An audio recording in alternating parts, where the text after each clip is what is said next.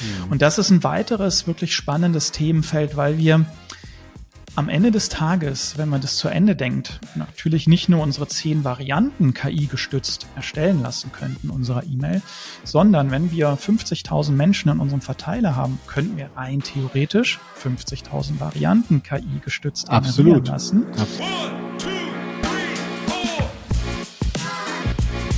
E-Mail-Marketing ist ja jetzt nicht gerade neu und dass E-Mail-Marketing sinnvoll ist, ist auch nicht neu.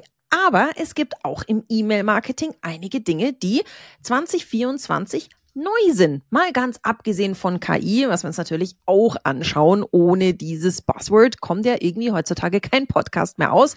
Auch Unserer nicht. Ja, wer ist denn jetzt eigentlich uns? Das bin zum einen ich, die Sarah, Sarah Jasmin Hennessen und mit mir hier ist der Patrick. Erwischt. Und ich freue mich sehr, dass wir ein so wichtiges Thema jetzt mal auf dem Schirm haben, denn es geht ja um das eigene System, um die eigenen Daten. Wir reden immer so viel über die, über die Plattform da draußen, über das Zeitalter der Plattformökonomie. Und umso wichtiger ist es halt wirklich, die eigenen Datensätze auf Vordermann zu bringen und mal nicht vor der Tür, sondern innen zu kehren. Und da brauchen wir dich, Nico. Lieber Nico Zorn, ganz, ganz dringend. Seines Zeichens absoluter Profi rund um das Thema CRM, beschäftigt sich viel mit dem Thema E-Mail-Marketing, Messenger-Marketing und die Integration und Pflege der Kundendaten. Von daher, Nico, bevor ich hier komplett eskaliere mit dem Intro, schön, dass du dabei bist und stelle ich nochmal super gerne unseren Zuhörerinnen und Zuschauerinnen vor.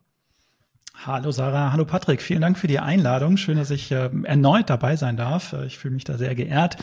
Ähm, ja, mein Name ist Nico Zorn, du hast es schon gesagt, ich beschäftige mich seit rund 25 Jahren mit den Themen E-Mail-Marketing, Schrägstrich, CRM. Die Grenzen sind da fließend, auch vielleicht ein Thema, über das wir heute sprechen können. Grenzen, E-Mail-Marketing und CRM. ähm, ja, ich bin Mitgründer der CRM- und E-Mail-Marketing-Agentur Saphiron GmbH. Wir unterstützen Unternehmen dabei, das CRM und das E-Mail-Marketing strategisch auf- und auszubauen, aber dann auch operativ umzusetzen.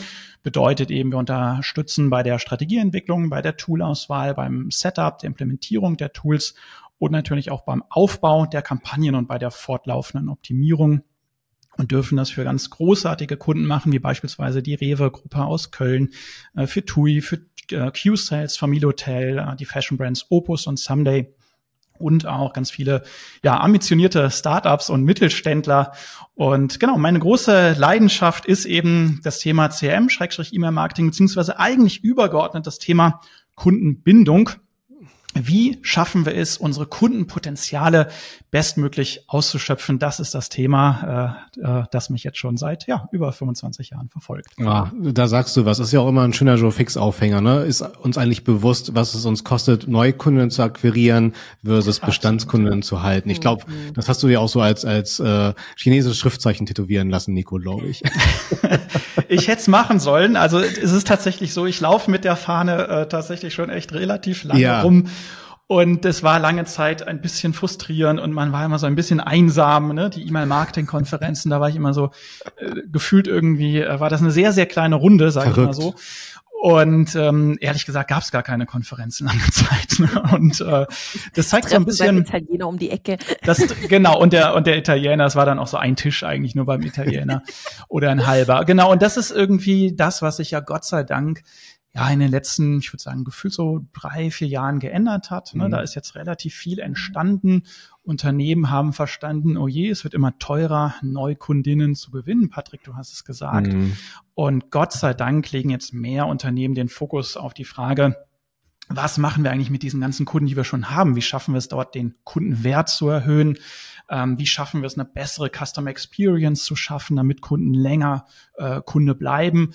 Und ähm, ja, da freue ich mich sehr, dass das Gott sei Dank mittlerweile ein bisschen mehr im Fokus liegt. Ja. Total. Ich finde es schön, dass du so, du bist da so auf der Insel der Glückseligen, habe ich das Gefühl, der so den, diesen, diesen Kosmos betreut von wie kriegen wir den, wie betreuen wir den.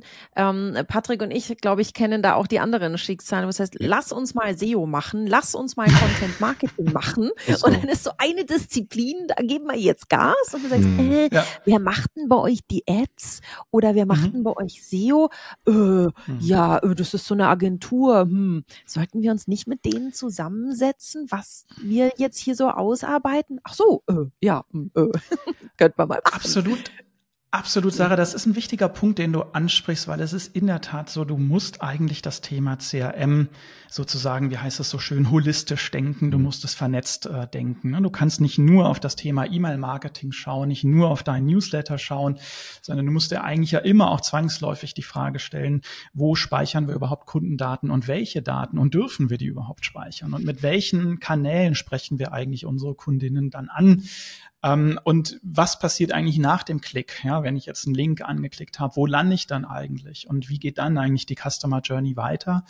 Und ähm, ja, das ist ähm, Insel der Glückseligen. Also es ist auch sicherlich eine Herausforderung, da dann alle Stakeholder immer an einen Tisch äh, zu, zu bekommen, weil in der Tat, auch das hat sich Gott sei Dank gebessert, aber lange Zeit gab es dann doch auch einen relativen ja, Fokusblick, sozusagen einen Tunnelblick, möchte ich mhm. beinahe sagen, ausschließlich auf diesen auf das E-Mail-Marketing und E-Mail-Marketing war dann auch viele Jahre ausschließlich ein E-Mail-Newsletter. Und dann hat man über die Frage gesprochen, wie kann man eine Betreffzeile optimieren, was auch immer total spannend ist. Aber da gibt es natürlich noch ein paar größere Themen, über die wir dann ja sicherlich auch heute nochmal sprechen werden. Ja, das wäre nämlich auch mein Punkt, weil letztendlich gibt es ja immer ganz gute Aufhänger, die so ein bisschen Betroffenheit für ein Thema schaffen oder auch es erstmal eine Pandemie braucht, um das ganze große Ganze der Digitalisierung nach vorne zu bringen. Ja. Aber wir haben jetzt ja zum Beispiel im Bereich auch Content Marketing das Barrierefreiheitsstärkungsgesetz, was ja ansteht zum Beispiel. Gibt es bei dir dann 24 auch entsprechende Impulse, wo du so ein bisschen mehr das Thema Betroffenheit schaffen kannst oder sogar musst im Joe Fix da draußen? Ähm, ich würde das gar nicht an einer ganz zentralen äh, Entwicklung sozusagen festmachen. Also das Thema CRM ist natürlich immer auch getrieben von den, logischerweise auch von den juristischen Rahmenbedingungen. Das gilt ja insgesamt fürs digitale Marketing. Ähm, äh, Cookie-Kalypse, ich finde den Begriff super. Ne? Äh, ein Thema, was Menschen beschäftigt. Ähm, und das ist natürlich, um bei dem Beispiel zu bleiben, schon ein Thema, das Unternehmen feststellen, ähm, dass es immer schwieriger wird, Daten von Interessentinnen und Interessenten, Kundinnen und Kunden zu sammeln, unter anderem aufgrund der Cookie-Kalypse, mhm. ähm, dass es also einfach wahnsinnig viel Sinn macht, ähm, zu versuchen, möglichst viele Kontakte, möglichst viele Menschen in das eigene System zu holen. Ähm, um dann wieder in der Lage zu sein, besser zu messen, besser zu analysieren, mehr über das Kundenverhalten auch zu lernen. Das heißt, das ist sicherlich ein Treiber, den wir sehen. Ähm, gerade im Verlags- und Medienumfeld äh, ist das ein ganz großes Thema, dass mehr Verlagshäuser sagen, hm, dieser anonyme Website-Besucher, also das ist eigentlich nicht mehr so der ganz große Wert. Also wir wollen in irgendeiner Form die Menschen ähm, ja irgendwie in unsere Plattform holen, irgendwie zu einer Registrierung, nicht zwingen, aber irgendwie äh, zu einer Registrierung ja verführen, sage ich jetzt mhm. mal. Und es ist dann manchmal irgendwie auch ein Paid-Abo, aber es ist auch manchmal einfach nur die Registrierung an sich, dass ich eben dann als eingeloggter Nutzer meine Tageszeitung mir äh, hier anschaue oder irgendein irgendwelche Fachmedien. Ähm, und da haben wir natürlich auch wieder eine ganz große Schnittmenge mit dem Thema E-Mail-Marketing, weil wenn ich mich registriere, was passiert dann eigentlich nach der Registrierung? Ne? Ich kriege irgendwie eine Welcome-E-Mail oder eben auch in vielen Fällen nicht. Ne? So und da hin äh, zu gehen und zu schauen, wie schaffen wir da beispielsweise eine richtig gute Onboarding Journey, ja, dass wir den Menschen wirklich auch erklären, wie sie dann das Produkt konsumieren können. Wie bauen wir eine Churn Prevention auf, damit Menschen, die in einem Paid-Abo sind, dann auch möglichst lange drin bleiben? Äh, das sind alles Fragestellungen, die treiben natürlich ein Stück weit auch das Thema E-Mail-Marketing absolut, ja. Ähm, wenn wir jetzt mal so von den ganz grundlegenden Fragestellungen abschauen, die absehen, die sind ja das Allerwichtigste. So ganz grundsätzliche Fragen. Davor brauchen wir uns nicht mit Details beschäftigen. Deswegen beschäftigen wir uns jetzt danach mit Details. Es gibt da so eine rechtliche Änderung. Es gibt da so ein paar, sage ich mal, Kleinigkeiten, vielleicht so ein bisschen Sand im Getriebe, Fragezeichen, der jetzt so in, äh, im ersten Quartal auf alle E-Mail-Marketing-Begeisterten da draußen zukommt. Wovon rede ich gerade? Ja, also das, was uns äh, natürlich beschäftigt, was das E-Mail-Marketing oder E-Mail-Marketing-Verantwortliche gerade umtreibt, sind neue Richtlinien äh, von Gmail und von Yahoo, die jetzt seit Anfang Februar gelten. Ähm, was ist da passiert? Äh, ich muss ein bisschen jetzt warnen. Äh, es wird ein bisschen technischer, aber ich versuche das ganz schnell zu machen, damit wir es äh, schnell abhaken können. Aber es ist, glaube ich, wichtig zu verstehen, was da passiert. Google äh, hat sich ähm, mit Yahoo im Grunde zusammengesetzt und nochmal überlegt, ähm, was können wir eigentlich tun, um dieses Spam-Problem in den Griff zu bekommen. Und ah. da ist ah. wichtig zu verstehen, ja. dass Google Spam nicht nur rein juristisch definiert, sondern im Grunde auch, ja, man kann von gefühltem Spam sprechen. Mhm. Ihr kennt alle die Online-Shops, die euch E-Mails schicken dürfen. Und trotzdem sagt ihr als Empfängerin, als Empfänger, hm, das nervt gerade kolossal. Also ich habe da irgendwie vor drei Jahren mal ein Notebook gekauft und jetzt schicken die mir jede Woche irgendwie fünf E-Mails. So, ne? Juristisch möglicherweise einwandfrei. Ne? Wir haben da UWG Paragraph 7, also eine kleine Ausnahmeregelung. Äh, wir dürfen unter bestimmten Voraussetzungen mit Bestandskunden kommunizieren, selbst wenn wir keinen ausdrücklichen Consent haben. Ähm, und Gmail sagt aber, und das ist auch komplett nachvollziehbar, naja, es nervt am Ende des Tages einfach die Menschen. Und äh, das ist natürlich etwas, da legt Google mit Gmail dann sehr viel Wert darauf, dass genau das nicht passiert. Ähm, mhm. Google will ja eine gute User Experience für die Menschen bereitstellen, auch für die Gmail-Nutzerinnen.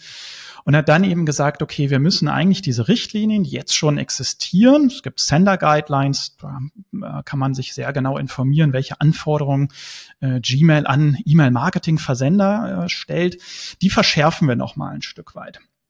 Und das, was ganz konkret jetzt passiert ist, dass Gmail noch einen stärkeren Fokus auf Authentifizierungsstandards legt. Ah, okay. Hm, da kommen jetzt drei Abkürzungen, die kann man sich kurz notieren, und zwar DKIM, DMARC und SPF. Und das sind im Grunde diese drei wichtigsten Authentifizierungsstandards. Das bedeutet, dass ich im Grunde bei der ähm, Einrichtung meines E-Mail-Marketing-Systems ähm, muss ich sicherstellen, dass diese Authentifizierung korrekt eingerichtet ist. Ähm, es gibt noch ein paar weitere Punkte wie TLS-Verschlüsselung. Das ist vergleichbar mit SSL, was viele von der Website äh, mhm. äh, schon kennen. Äh, E-Mails sollten also verschlüsselt versendet werden. Das heißt nicht, dass der Empfänger, die Empfängerin ein Passwort braucht, um die E-Mail zu lesen, sondern Klar. nur der Versandvorgang selber äh, findet natürlich verschlüsselt statt. Und es gibt noch eine weitere wichtige Entwicklung neben äh, diesen Authentifizierungsstandards. Ähm, und das ist die Tatsache, dass Gmail, Schrägstrich Yahoo, die haben da eben gemeinsame Standards entwickelt, sich auch stärker die Beschwerderate anschaut. Das hat Gmail schon immer gemacht. Mhm. Beschwerderate bedeutet hier, wie viel Prozent der Empfängerinnen haben denn in Gmail, im Gmail-Interface auf den Spam-Button geklickt und sich insofern ja über den Versender beschwert. Und das war natürlich schon immer ähm, ein Indiz, das hat Gmail sich schon immer angeschaut und gesagt, na ja, wenn wir da einfach ähm, gewissen Anzahl an Menschen haben, gewissen Prozentwert an Menschen, die sich über einen Versender beschweren, ja. dann ist das wahrscheinlich ein Spam-Makler. Jetzt hat Gmail diesen Wert nochmal runtergesetzt, so kann man es eigentlich sagen, uh. und sagt eben, naja, diese Beschwerderate, die sollte sich im Bereich 0,1 bis 0,3 Prozent bewegen. Mhm. Und das ist natürlich für den einen oder anderen Versender schon eine gewisse Challenge ja. an der Stelle. Weil, ne, das bedeutet jetzt ganz konkret, wenn so 0,1 Prozent der Gmail-Nutzerinnen diesen Spam-Button klicken, und das kann bei Marketing-E-Mails natürlich durchaus mal ein bisschen Klar, schneller ja, passieren. Ja. So, dann geht im Grunde schon äh, die Alarm, das Alarmsignal bei, bei Gmail an, die rote Warnleuchte sozusagen an. Und dann steigt signifikant das Risiko, dass Gmail dann ähm, diesen Versender blockiert. Und zwar, und das ist wichtig, nicht nur für diejenigen, die auf den Beschwerdebutton geklickt haben, sondern für alle Gmail-Nutzer. Das heißt, da habe ich dann wirklich ein Zustellungsproblem. Klingt auch wieder sehr technisch. Heißt aber ganz konkret, das kostet mich Umsatz an der Stelle. Ich verliere Geld logischerweise, wenn ich einen Teil meiner äh, Menschen in meinem Verteiler nicht mehr erreichen kann. Und deswegen ist es so wichtig, darauf einen Fokus zu legen. Ähm, vielleicht zwei Empfehlungen, was man, was man jetzt tun äh, sollte in dem Zusammenhang. Ähm, die erste Empfehlung an die Hörerinnen und Hörer wäre, zu prüfen, ob eben diese Authentifizierungsstandards korrekt gesetzt sind. Dafür gibt's ein wunderbares Tool. Wir können es ja in die Show Notes äh, packen. Ähm, man kann sich die Domain aber merken. Aboutmy.email heißt dieses Tool. Und da schickt ihr einfach eine Test-E-Mail hin und innerhalb von ein paar Sekunden sagt euch das Tool, ob es irgendwo Probleme gibt mit Blick auf die Verschlüsselung, mit Blick auf die Authentifizierungsstandards. Das heißt, ähm, man kriegt dann sehr schnell einfach die Rückmeldung, ob da noch was im Argen liegt. Wenn das der Fall ist, die Empfehlung sofort den Versanddienstleister ansprechen und eben sagen, wir brauchen DKIM, wir brauchen DMARC, wir brauchen SPF, je nachdem, was da noch fehlt. Das ist die erste Empfehlung. Das Tool ist kostenlos und ist großartig, weil man da sehr, sehr schnell einfach ähm, die Rückmeldung bekommt. Super. Und die zweite Empfehlung, ähm, die ich unbedingt auch äh, ja, jeden E-Mail-Marketing-Verantwortlichen mitgeben äh, möchte, ist, wenn das noch nicht der Fall ist, unbedingt die sogenannten Google Postmaster Tools nutzen. Das ist ein Tool von Google, so ähnlich wie Search Console, also ein Tool, was man kostenlos nutzen kann. Man kann sich da einmal registrieren, muss sich authentifizieren, dass man auch wirklich auf die Daten zugreifen darf. Ähm, und wenn man es einmal gemacht hat, dann kann man sich den gerade angesprochenen Wert anschauen. Also wie hoch ist denn die Beschwerderate? Ähm, das zeigt Google mir dann äh, auf Tagessicht tatsächlich an. Also das heißt, ich kann mich da immer wieder einloggen und sehe dann, liege ich über diesen 0,1 bis 0,3 Prozent. Ja. Ähm, plus Gibt es vielleicht noch irgendwelche anderen technischen Probleme? Ne? Das heißt, Google gibt mir da einfach Feedback, ob ich irgendetwas ähm, im Versandprozess noch nicht sauber aufgebaut habe. Und deswegen ist das ein großartiges Tool. Unbedingt ganz weit oben auf die Agenda setzen. Alle, die das noch nicht gemacht haben und die E-Mails versenden, äh, wärmste Empfehlung für Google Postmaster Tools. Mega, ich, mega Tipps. Ja, vielen, fantastisch. Vielen Dank, Nico. Ich hätte noch eine Frage und zwar, wenn wir jetzt von diesen den großen E-Mail-Tools da draußen ausgehen, so Active Campaigns oder nicht würde ich sagen groß, sondern den viel genutzten. Ähm, mhm. Gibt es da irgendwo Einstellungen in der Regel, wo man das Ganze machen kann? Oder ist das, weil du gesagt hast, man müsste dann ähm, den Provider, also den, den Versender anrufen? Ähm, quasi, mhm. wo, wie, wie ist da die technische Hürde? Also kann ich da irgendwo im Menü was einstellen, um das alles richtig zu haben? Oder wenn es Probleme gibt, dann ist das gleich, mache ich ein größeres mhm. Fass mhm. auf sozusagen. Ja, es ist wie so oft, ne, es kommt auf das Tool an. Also die besseren Tools, die blenden äh, seit Oktober letzten Jahres, da hat nämlich Gmail das das erste Mal angekündigt, blenden die im Grunde immer, wenn man sich einloggt, so ein Warnsignal an und so ein kleines Pop-up ein und sagen, hey, guck dir das an und geben dann in der Regel auch irgendwie ähm, eine, eine Dokumentation verlinkt, wo dann beschrieben wird, was ich jetzt eigentlich tun muss. Andere Tools haben das Thema verpennt. Das muss man auch leider so sagen. Das ist immer so Augen auf bei der Toolwahl, da können wir ja auch noch drüber sprechen. Ne? Aber ähm, Genau, also es ist im Grunde ähm, so, dass ich ein bestimmtes Text-Snippet von meinem ähm, ähm, E-Mail-Marketing-Service-Provider, Active Campaign, Klaviyo, Emasis, wie sie alle heißen, bekomme.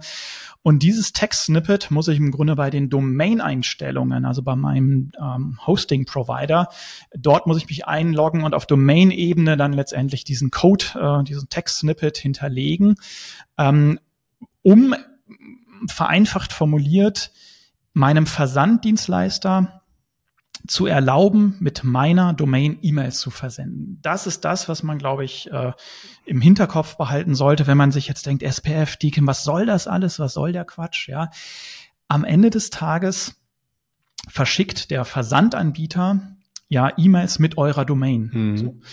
Und das ist natürlich etwas, was ja eigentlich nicht passieren sollte. Ja, äh, grundsätzlich das E-Mail-Protokoll würde das hergeben, Sarah, dass ich mit deiner E-Mail-Adresse einfach irgendwelche Menschen anschreibe und sage, hier, überweis mir doch mal Geld oder was auch immer. Und wenn dann mein Konto das ist ja, steht, können wir da noch mal drüber reden, aber genau, genau. Genau, aber das, das ist ja das Thema, äh, ne, das, das große Thema Phishing, ja, dass äh, sozusagen auf dem Weg dann ähm, Passwörter gezogen oder gefischt werden. Ja. Und ähm, da wollen natürlich die großen Mailbox-Provider etwas gegen tun und machen das auch schon länger und haben sich deshalb diese Authentifizierung ausgedacht. Das heißt im Grunde, derjenige, dem die Domain gehört, der kann dann auch entscheiden, ob irgendwelche anderen Unternehmen mit dieser Domain E-Mails verschicken dürfen.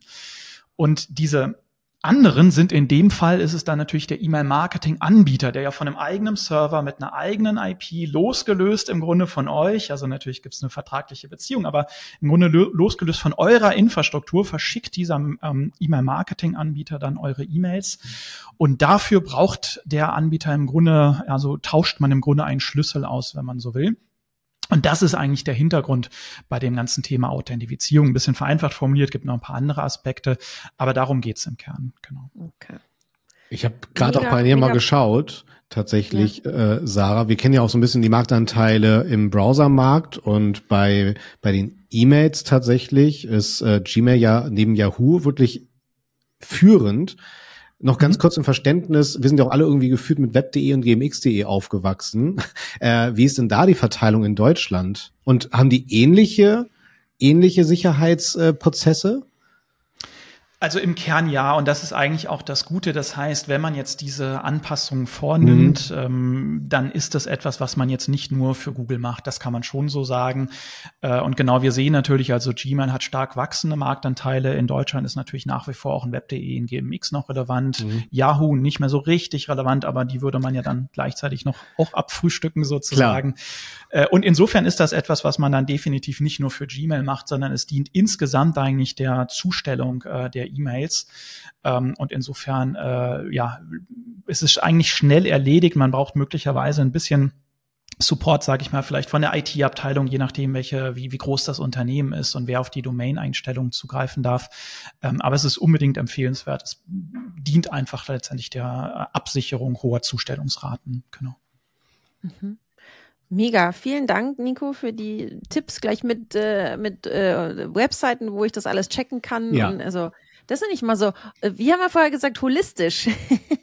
Und wenn wir nochmal das, dann bringen wir noch ein Marketing-Bullshit-Wort mit rein. Wir sagen nochmal, ja. für diese holistische Hilfe, lieber Nico. Ja, sehr ähm, gerne. jetzt sind wir so ein bisschen von den bisschen unsexy Themen, kommen wir jetzt vielleicht weg zu den ja, so ein bisschen attraktiveren Themen, zum Beispiel dem Thema KI. Da, mhm. wie gesagt, kommt ja kein einziger Podcast derzeit ohne aus, auch wir nicht. Was tut sich in Sachen KI? Was ist so der heiße Scheiß für 2024 hm. an der E-Mail-Marketing-KI-Front? Und schon sind wir wieder in der Explicit-Folge, Sarah. Danke dafür. Sorry. Können Sie noch was auspiepen? Genau, ja, gut, was, was tut sich in, in dem Bereich? Also, ähm, Grundsätzlich natürlich ist es das Thema unglaublich spannend ähm, aus verschiedenen Blickwinkeln. Ähm, eine Perspektive, die ich extrem spannend finde, ist, ich habe vorhin äh, eingangs gesagt, ich laufe schon und früher recht einsam mit meiner E-Mail-Marketing-Flagge rum und äh, nerv auch die Leute eigentlich seit, ich weiß nicht, 20, äh, 25 Jahren irgendwie mit der Empfehlung, ja, nicht ein Newsletter für alle, sondern segmentieren. Ne? Also bildet mal einzelne Gruppen, Interessenten, Kundinnen und Kunden, ähm, Neukunde, Bestandskunde, inaktiver Kunde äh, etc. Und da war immer natürlich der große Einwand, was ich dann oft gehört habe, ja, Nico, klar, es wird total viel Sinn machen, verstehe ich auch. Ne? Wir müssen mehr auf den ähm, darauf eingehen, wo in der Customer Journey befindet sich eigentlich eine Kundin gerade. Ähm, welche Interessen hat die Person? Ähm, hat sie schon mal gekauft oder nicht gekauft? Das ist alles so auf PowerPoint, ne? Alles irgendwie total nachvollziehbar. Aber wer soll das alles dann schreiben, die ganzen Newsletter? Ne? Ein Newsletter an alle, da wussten wir eigentlich seit Jahren, Jahrzehnten, dass das nicht so richtig viel Sinn macht. Mhm. Ne? Spray and Pray, finde ich auch so eine schöne Bezeichnung. Also einfach mal raus, raushauen ne? und gucken, irgendwas wird schon hängen bleiben. Und da wussten wir eigentlich schon immer, das macht eigentlich überhaupt keinen Sinn. Also mit jemandem zu kommunizieren, der irgendwie äh, zehnmal im Monat bei mir kauft, wenn ich mit dieser Person genauso kommuniziere wie mit einer Person, die noch nie bei mir Total. irgendetwas gekauft hat, das, ne, das weiß jeder, das ist irgendwie ziemlich sinnlos. Ähm, aber genau, die große Frage, wer baut denn die 20 verschiedenen Varianten meines Newsletters? Und ihr ahnt, was da jetzt die Antwort sein kann. Genau da kann natürlich KI, da können Tools wie äh, ChatGPT natürlich helfen diese Varianten zu produzieren. Ne? Das ist sozusagen ein finde ich auch ganz äh, wichtige äh, Entwicklung, die wir jetzt sehen, dass uns natürlich KI in der Content-Produktion unterstützt. Mhm. Ähm, wichtig finde ich auch da, dass wir wie soll man sagen, also ich finde, manchmal wäre die Branche auch gut darin beraten, sich mal vielleicht auch ein bisschen zu beruhigen ja. und mal einen Schritt zurückzugehen. Ich hatte neulich mal von einer Seminarteilnehmerin, äh, da kam tatsächlich so die Aussage, ja, bei uns ist es immer so, äh, wenn ich Text erstelle und das meinem Vorgesetzten vorlege, dann fragt er jetzt immer, hm, ist das mit ChatGPT erstellt? Und wenn ich sage ja, dann findet er das gut. Und wenn ich sage nein, dann findet er so, dann, oh ja, dann mach das doch mit, mach's noch, mach's noch mal mit ChatGPT. Oh so und ob das so sinnvoll ist, ich meine, darüber äh, kann man glaube ich nicht streiten, weil im Grunde ne, ähm, Genau, und, und deswegen glaube ich, äh, da mal einen Schritt zurückzugehen und sich mal ein bisschen zu beruhigen und mal zu fragen, wo in unseren Prozessen können wir KI nutzen und wo vielleicht auch nicht. Mhm. Ähm, aber natürlich zu sagen, ja, wir, wir entwickeln verschiedene Varianten unseres Mailings, verschiedene Arten von Betreffzeilen und KI unterstützt in dem Prozess. Das ist natürlich großartig. Ne? Und das ist etwas, was man wirklich, ähm, und das finde ich ist das Schöne, mit jedem Tool machen kann. Ne? Ähm, egal, ob ich mich jetzt für ein Mailchimp, für ein Emasis, äh, für ein Artegic, für ein Bloomreach, äh, für ein Custom.io, egal für welche Plattform ich mich entschieden habe, das Schöne ist ja, ich kann einfach immer per Cut and Paste ne, Content rüberziehen, Varianten meiner Betreffzeile erstellen lassen, auch das Thema A-B-Testing. Ne?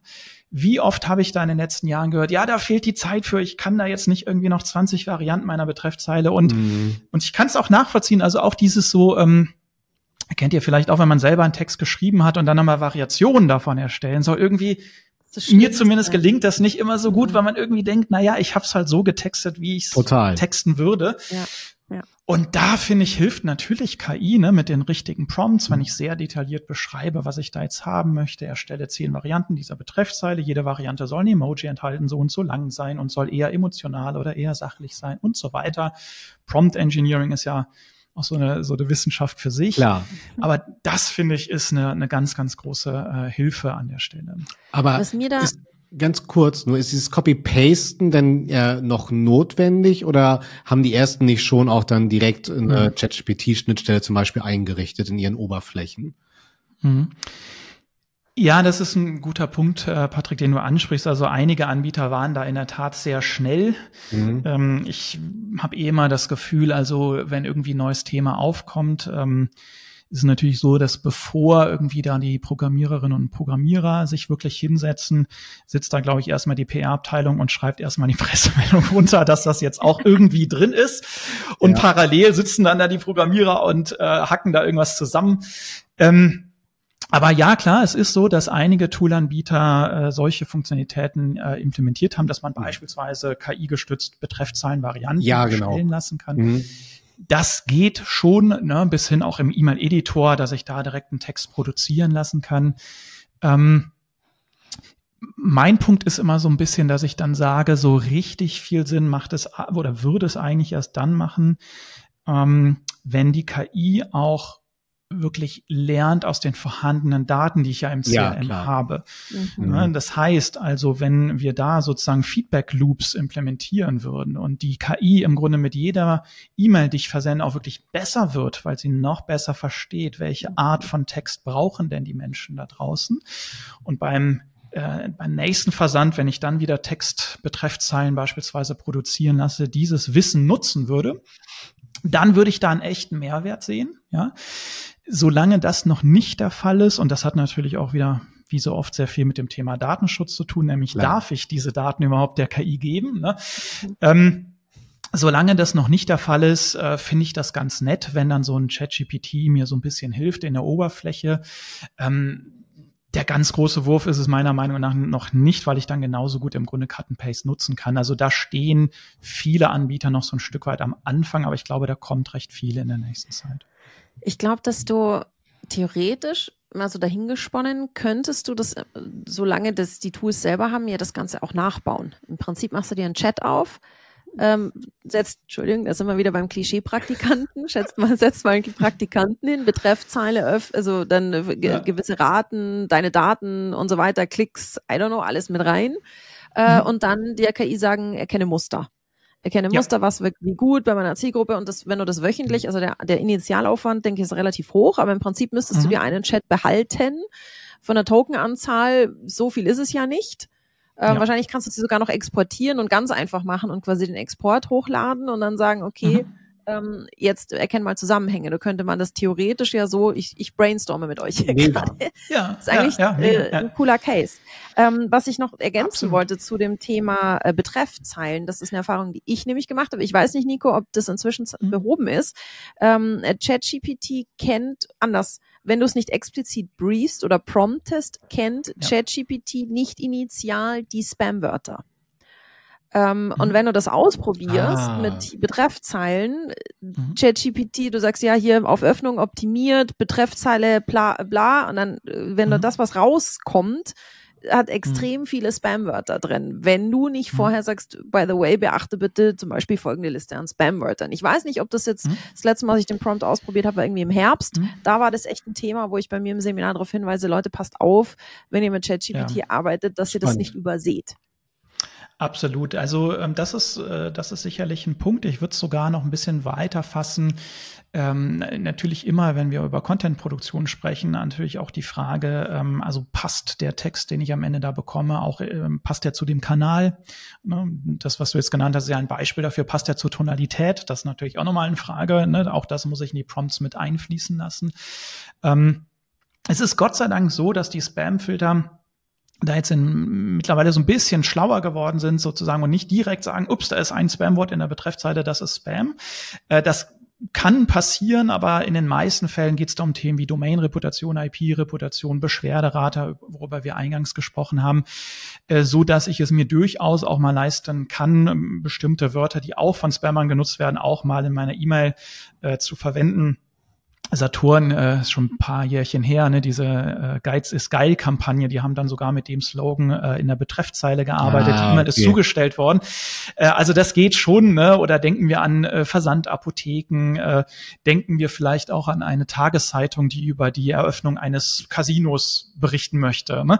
Das heißt, da sind die Spamfilter mittlerweile schon so in den allermeisten Fällen ein bisschen weiter und sagen dann, okay, das ist ein Wort, das hat eher so Spam-Charakter, aber wir vertrauen dem Versender, weil der hat eine hohe Reputation, eine niedrige Beschwerderate etc. Ähm, aber äh, nichtsdestotrotz, also ich bin da komplett bei dir. Äh, das ist eben am Ende nicht einfach nur Cut and Paste, sondern ich muss dann auch wirklich noch menschliche Intelligenz da äh, reinstecken äh, und überlegen, ähm, passt jetzt wirklich auch das Ergebnis. Ja? Ähm, aber ich finde, ich finde das, den, den Punkt, den du gemacht hast, finde ich großartig, nämlich nicht zu sagen, naja, wir nutzen jetzt irgendein E-Mail-Marketing-Tool, das hat aber noch keine KI. Schade. Dann verschieben wir das Thema auf 2026, weil dann sollen wir irgendwie ein neues Tool bekommen und so lange machen wir gar nichts.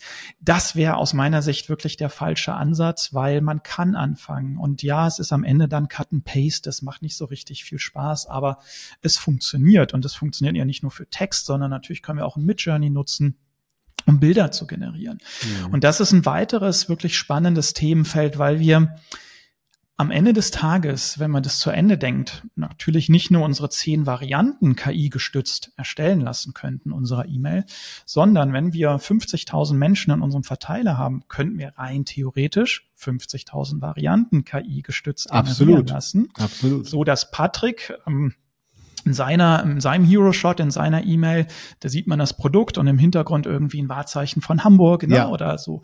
Ne? Und, und genau das könnte man ja tatsächlich äh, mal durchspielen und sagen, wir wissen im CRM, wo die Menschen wohnen in vielen Fällen.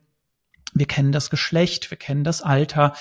Und spannend wird's natürlich, wenn die KI an dem Punkt ist, dass sie diese Daten nutzt ähm, nicht nur aus historischen Kennzahlen lernt, mit diesen Feedback Loops, was ich vorhin angesprochen habe, sondern im Grunde echte eins zu eins Personalisierung ermöglicht. Das ist schon stark. Ähm, ja. Das wird, glaube ich, richtig, richtig spannend.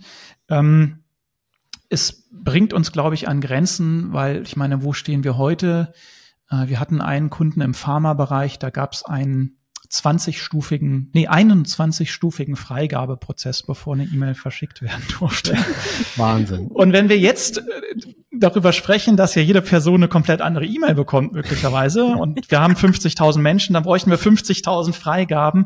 Und da sehe ich dann tatsächlich noch die Herausforderung bei dem ja. Thema. Ne? Ähm, und da bin ich gespannt, wie Unternehmen damit umgehen, dass man natürlich auch ein Stück weit mit diesem Kontrollverlust dann arbeitet ne? und letztendlich halt sagt, okay, ich schicke da was an meine Kundinnen und ich weiß eigentlich nicht mehr so richtig, was es ist. Ne? Ich kann natürlich der KI auch Grenzen setzen, das ist alles klar, aber am Ende des Tages, ne, ich kann eben nicht alles mehr freigeben und das wird das vielleicht ein Stück weit irgendwie limitieren. Dazu kommen äh, datenschutzrechtliche Herausforderungen, ne, dass ich eben nicht meine ganzen Kundendaten mal ebenso an, äh, an, an ChatGPT weiterreichen sollte, Absolut. aus verschiedenen Gründen. Absolut. Und auch das wird das ein bisschen ähm, eingrenzen. Ja, ähm, aber du machst ja trotzdem eine unglaublich spannende Perspektive auf, weil die Frage ist dann mit diesen Dialogmöglichkeiten, brauchst du dann halt immer einen entsprechenden Tagesversatz oder kann ich dann halt wirklich perspektivisch im Messenger-Marketing, in der Chatbot-Kommunikation, in Echtzeitdialoge treten und darauf auch mhm. aufbauen. Also das sind ja fantastische Fächer, die sich da bei dir im CRM dann halt auf jeden Fall öffnen. Absolut auch das ganz große Thema, ne? Ja, woher, also wie, wie, welchen Kunden spreche ich über welchen Kanal an? Ne? Auch ja. da kann natürlich eine KI helfen, wenn die dann einfach hm, Affinitäten sozusagen erkennt. Ähm, das, das ist sicherlich ein, äh, eine sehr, sehr spannende Entwicklung. Ähm, das zweite, der zweite Bereich, den ich sehen würde, ähm, dass wir ja nicht nur über Content-Produktion an der Stelle äh, sprechen oder nachdenken können, sondern auch, ich nenne das mal so KI als Interface. Ne?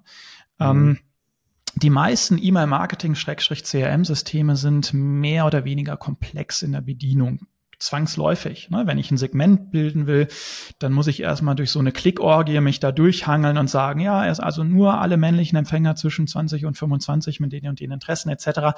Da muss ich schon echt richtig oft klicken, höllisch aufpassen, dass ich da nicht ein falsches Segment am Ende beschicke. Ähm, und das ist etwas, und da sehen wir jetzt so die ersten Ansätze. HubSpot ist damit beispielsweise im letzten Jahr schon mal rausgegangen. Ähm, Chatspot nennen die das. Das hat bedeutet im Grunde, salopp formuliert, dass ich mich mit meinem CRM-System unterhalten kann. Also ich kann das System fragen und sagen, hey, wie hat sich denn eigentlich der Kundenwert von den Kundinnen entwickelt, die ich vor zwei Jahren über eine Facebook-Kampagne akquiriert habe? Mhm. Wie viele von denen sind dann eigentlich heute noch aktiv? Wann haben die das letzte Mal eine E-Mail bekommen? Äh, und wie haben die darauf reagiert? Ähm, das heißt, und da gehen wir auch in Richtung analytisches äh, E-Mail-Marketing Schrägstrich CRM, dass ich mm, ohne dass ich ein richtig großes BI-Tool oder, oder ein entsprechendes Team brauche, ähm, besser meine Daten analysieren kann, besser verstehen kann, wie verhalten sich meine Kundinnen und Kunden.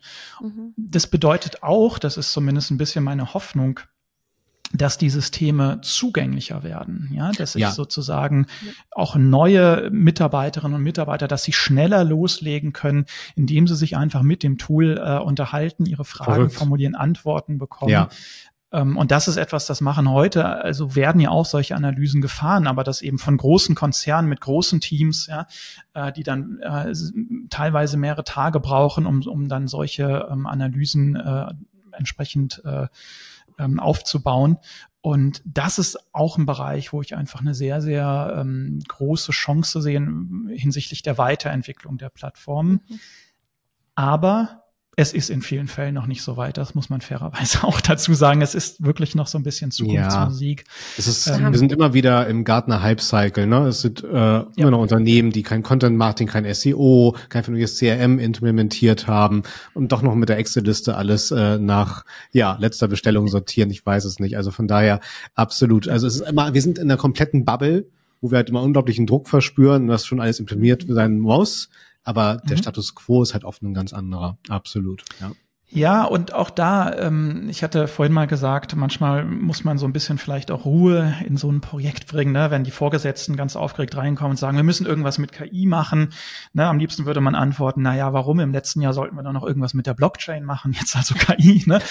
Und also natürlich gibt es spannende Anwendungsszenarien und wir haben über, über verschiedene Cases gesprochen, Contentproduktion, analytisches CRM, gar keine Frage. Ne?